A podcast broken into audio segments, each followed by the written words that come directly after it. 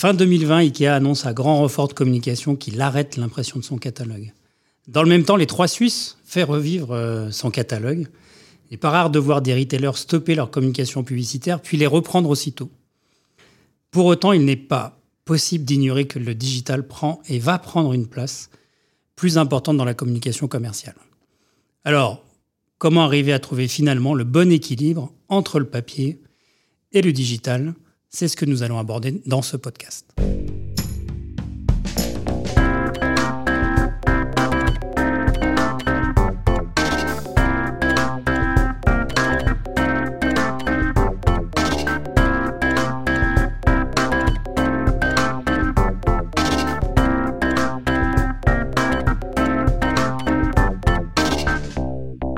Vous écoutez la session Retail du podcast d'Altavia Aura. Je suis Ludovic Noël, directeur général de l'agence. Et j'ai le plaisir aujourd'hui d'accueillir Virginie Berner et Rémi Per, tous les deux directeurs de clientèle chez Altavia Aura. Virginie, Rémi, bonjour. Bonjour. Bonjour Ludovic. Euh, Virginie, est-ce que tu peux te présenter en quelques mots et nous dire pourquoi nos auditeurs doivent te croire sur parole ? Alors déjà, ravi de partager euh, ces moments avec vous autour d'une problématique qui euh, anime nos échanges au quotidien avec nos clients et qui contribue à nourrir notre vision de ce marché et de sa transformation. Alors, je suis directrice de clientèle chez Altavia Aura depuis plus de quinze ans et j'ai en charge d'accompagner au quotidien nos clients, notamment retailers, sur le déploiement de leur stratégie de communication commerciale on et offline. Alors, c'est une bonne question, effectivement, Ludovic, et j'espère que la réponse sera à la hauteur de la question. Euh, non, sans rire, depuis plus de vingt ans, je travaille pour, euh, pour le retail et je peux observer au quotidien euh, tous les changements. Et je dirais, en fait, qu'à l'ère de la digitalisation, déjà, finalement, on pourrait se poser la question de savoir euh, de qui des consommateurs ou des annonceurs sont à l'origine de cette véritable histoire d'amour euh, avec ce média centenaire qu'est le prospectus. Le tract, le, le catalogue, finalement, peu importe le nom qu'on lui donne. Pour les consommateurs, ils savent qu'ils vont pouvoir trouver en quelques instants les dernières nouveautés, les meilleures offres et les meilleures promotions. Pour les annonceurs, ils savent qu'aucun autre support média ne permet de faire passer aussi vite et aussi massivement la richesse d'une offre et d'un positionnement image-prix. Et pour autant, toutes les directions marketing font face à un réel enjeu de changement, euh, de conduite du changement, avec un mix marketing qui repose essentiellement sur le marketing traditionnel avec le catalogue, qui représente pour cinquante à soixante-dix pour cent de leurs investissements médias. Alors que le digital peut apporter des réponses complémentaires en termes de parcours personnalisés, omnicanaux, et de créer un cercle vertueux de mesure et d'optimisation de la performance des supports de communication. Donc la digitalisation ne se limite pas à une surenchère vers le cent pour cent digital et l'abandon du catalogue, tu l'as d'ailleurs très bien dit en introduction Ludovic, mais repose bien sur un nécessaire mix assez fin, on et offline, dont le seul objectif final est bien de, d'avoir un retour sur investissement au, au, au plus juste. Merci sur euh, cette belle introduction. Avant de commencer dans le, dans le cœur du sujet, euh, on, on a l'habitude dans ce podcast de toujours poser une question off à nos invités. Alors Virginie, euh, qu'est-ce qui récemment t'a le plus bluffé ? Alors ça peut être un effet waouh, ça peut être sur le retail, ça peut être sur d'autres sujets. Euh, mais qu'est-ce qui t'a le plus surpris récemment ? Je dirais ravie de voir la mobilisation des grands acteurs de la, de la distribution alimentaire qui s'activent contre la précarité alimentaire de tous nos étudiants, ouais, en offrant des bons d'achat, des offres promotionnelles ou en déployant des collectes de dons. Et particulièrement interpellée par la dernière campagne d'Auchan qui prend le relais d'Intermarché pour, pour aider tous nos étudiants. Ouais, l'engagement aussi de, de ces marques et notamment le Covid qui a montré que le retail était aussi un endroit dans lequel il y a du lien social et on peut se préoccuper euh, des autres. Merci pour avoir joué le jeu de cette question. Rémi, est-ce que tu peux te présenter en quelques mots ? Oui, avec plaisir. Euh, merci pour ton invitation sur euh, ce podcast dédié aux interactions print et digitales. Euh, je suis Rémi Per, j'interviens depuis une dizaine d'années maintenant aux côtés d'annonceurs qui placent le digital au cœur de leurs enjeux de développement commercial. Mon parcours est euh, ponctué d'une expérience de huit ans en agence orientée U X Design et, euh, et ça se sent au quotidien. Euh, les démarches centrées utilisateurs font partie de mon A D N depuis un moment et je suis tombé dans les ouvrages de Sylvie Dommal euh, étant tout petit euh, et, et depuis un bon moment maintenant. Euh, pourquoi les gens devraient euh, croire, euh, me croire sur parole ? euh, Honnêtement, j'en demande pas tant. En fait, cette question, elle est, euh, elle est assez centrale dans nos métiers. Je pense que le temps où les agences imposaient leur vision aux annonceurs est révolu depuis un grand moment et c'est tant mieux. euh, l'avènement de la data et la prise de conscience de l'importance des démarches euh, justement centrées utilisateurs ont chamboulé nos manières de travailler et de porter nos recommandations. Et euh, plus que de me croire sur parole, euh, je demande à nos auditeurs de nous questionner sur les attentes consommateurs, leurs usages digitaux, les enjeux de la data pour mieux performer dans leur plan d'activation commerciale. La thématique de ce podcast, en fait, elle nous interroge sur la pertinence d'adresser le même catalogue sur toute une zone de chalandise, par exemple, sans prendre en considération les usages, les attentes euh, et l'appétence au print. Les consommateurs, euh, aujourd'hui, sont euh, et ont des usages très clairement différents qu'il faut prendre en considération. Je pense que certaines réponses se trouvent dans la connaissance euh, qu'ont les annonceurs dans, dans leur cible et l'autre dans la data. Merci. Question off aussi pour toi. Euh, qu'est-ce qui, euh, récemment, t'a le plus euh, bluffé ou, ou surpris ? Alors écoute, c'est euh, le retour en force du, euh, du télé-shopping pour moi, euh, mais la version digitale, avec l'avènement du, du live shopping sur les plateformes, notamment e-retail. Euh, l'icône euh, de, de ce téléachat version mobile euh, en Chine qui est euh, Li Jiaqi, euh, c'est, euh, c'est, un, c'est un jeune chinois de vingt-sept ans considéré comme euh, le roi du rouge à lèvres. Il a vendu quinze mille rouges à lèvres en cinq minutes en totalisant cent quarante-cinq millions d'euros de, de chiffre d'affaires euh, pour euh, la journée des célibataires. Donc euh, retour en force de, de, d'un téléachat qu'on a bien connu mais version euh, digitale. Ouais, c'est ça, remasterisé. Alors, merci à tous les deux pour avoir joué le jeu sur, sur ces premières questions. Maintenant, euh, nous pouvons rentrer dans, dans le vif du sujet. Et peut-être pour démarrer euh, notre sujet, Virginie, euh, où en sommes-nous finalement en France sur les aspects réglementaires et notamment en particulier sur la distribution de prospectus, parce que régulièrement on voit apparaître des articles et, euh, autour de ce sujet. Est-ce que tu peux nous faire un point précis ? Oui, bien sûr. Alors, au-delà d'une actualité effectivement plutôt soutenue entre les retailers qui décident de stopper le print de leur prospectus, ceux qui en réduisent la voilure avec une stratégie à court et moyen terme, ou encore ceux qui s'inscrivent en mode, qui s'inscrivent en mode test and learn, parce que finalement le catalogue a toujours le vent en poupe auprès des consommateurs.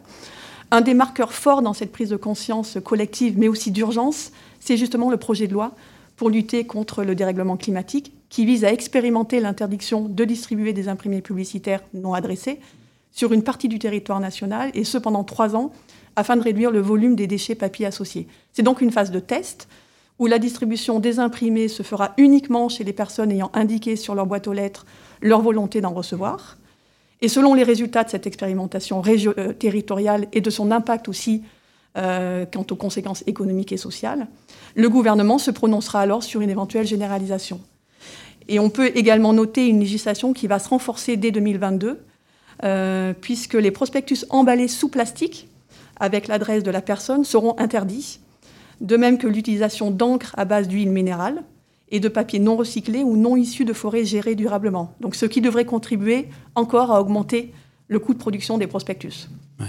Et en attendant euh, finalement ces contraintes réglementaires, d'ailleurs on a vu d'autres pays comme euh, la Hollande et Amsterdam en particulier qui euh, opté pour ces, ces logiques de opt-in, opt-out, c'est-à-dire euh, vraiment demander et, et d'avoir des prospectus dans sa boîte à lettres. Finalement, les retailers ils sont sûrement en train d'anticiper un petit peu ce mouvement, on va dire, légal et législatif. Est-ce que tu peux nous donner trois, quatre exemples de décisions récentes, en tout cas que tu as pu repérer, que tu trouves intéressantes, euh, sur les prospectus ou sur les catalogues ? Alors oui, Ludovic, on se rend compte qu'il y a eu chez bon nombre de retailers un arrêt total ou une baisse des volumes des catalogues, avec une très forte accélération en termes de digital, notamment sur la partie social ads. Et si on devait en citer quelques-uns, on pourrait parler de Laura Merlin, qui a réduit de trente pour cent le volume de ses prospectus au profit du digital, avec pas mal de, d'innovations également. Euh, Monoprix, qui a également stoppé ses catalogues, ce qui représente trente millions d'exemplaires. Catalogue qui désormais est disponible sur euh, l'app, et avec une stratégie de communication beaucoup plus ciblée, avec notamment l'envoi par courrier de coupons personnalisés. On peut également citer ElectroDépôt, qui a réduit de quarante pour cent sa consommation papier.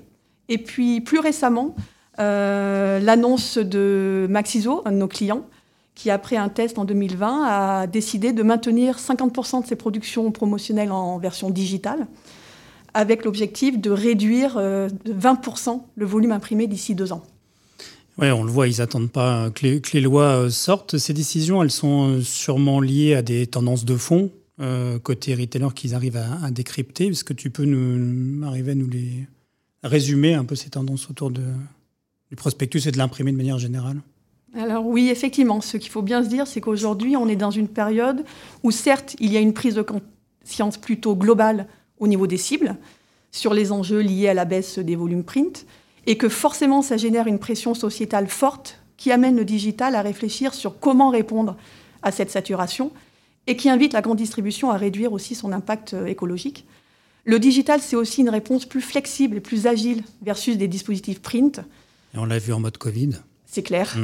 qui peuvent manquer d'adaptabilité. Et effectivement, euh, sur ce début d'année deux mille vingt, où euh, cent pour cent des retailers ont stoppé leur communication print, que les magasins soient restés fermés ou ouverts d'ailleurs, au profit d'une communication digitale. Et d'ailleurs, on peut, on peut s'interroger sur le fait que cette période Covid ait été un véritable accélérateur, un véritable booster sur cette prise de conscience collective et euh, dans cette ère de la transformation. C'est clair que le Covid a accéléré un certain nombre de mouvements qui étaient déjà à l'œuvre. Euh, je comprends dans ces différents chiffres et tendances que, euh, effectivement, il y a un mouvement qui est, qui est entamé. Et pour autant, dans les échanges réguliers que j'ai avec euh, un certain nombre de retailers, on constate que le prospectus, c'est un, un vrai drive to store, si j'utilise les mots euh, du digital, et, et que ça le reste, et que ça reste assez euh, puissant. Rémi, est-ce que tu as euh, quelques éléments sur cette euh, attractivité toujours euh, bien active euh, de l'imprimé ? Ouais, écoute, j'ai, j'ai fait quelques recherches en, en planning stratégique sur les, les usages et les tendances à ce sujet-là. J'étais assez bluffé euh, de constater qu'aujourd'hui, soixante-huit pour cent des Français lisent au moins un imprimé publicitaire par semaine. Et c'est quarante-six pour cent des Français qui se sont déjà rendus en magasin après euh, la réception d'un imprimé. Donc le drive to store fonctionne avec ce touchpoint euh, print. Aujourd'hui, c'est aussi quatre-vingts pour cent de moins euh, euh, des trente ans qui lisent au moins un imprimé par semaine et le conservent. Donc en fait, c'est euh, réellement un touchpoint pour les millénials euh, et à destination des, des millénials, donc qui n'est pas à jeter aux ordures, justement.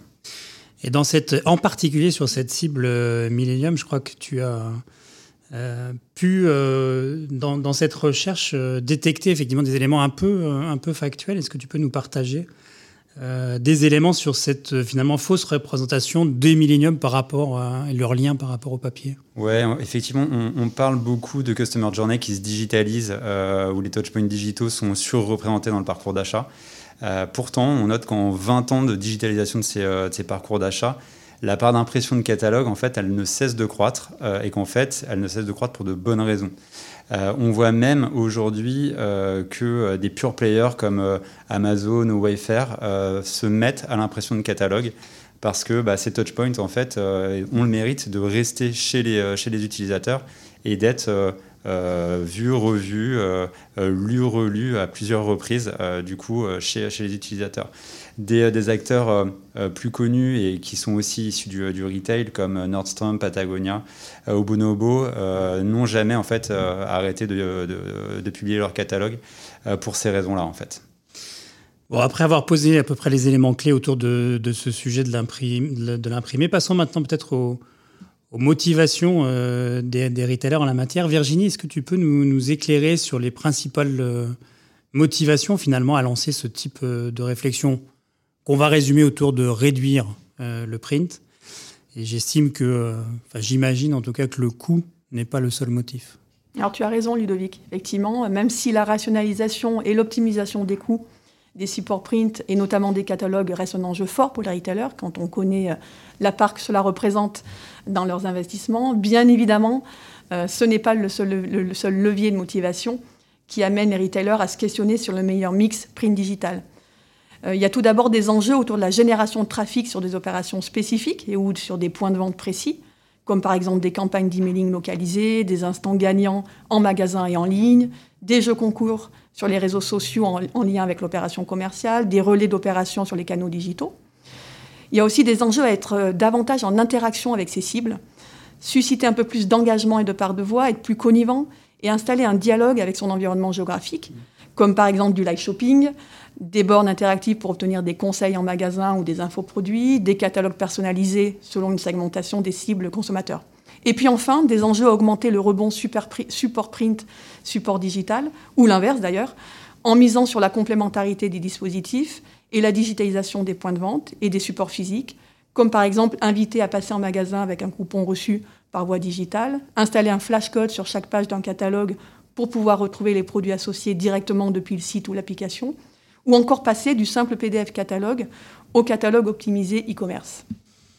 Oui, merci pour ces exemples très concrets qui montrent aussi euh, qu'au final, le, Le sujet est justement de ne pas savoir si on est dans le tout papier ou dans le tout digital, mais dans les exemples que tu cites là, on est bien dans cette recherche finalement du bon mixte, du bon mix entre le, le print et le digital. Rémi, il y a, tu as retrouvé notamment certaines marques qui, qui sont assez, ont essayé de s'outiller, sont assez, assez loin dans cette réflexion et bâtissent même des, des études avec des organismes connus au niveau international sur, sur cette tendance-là.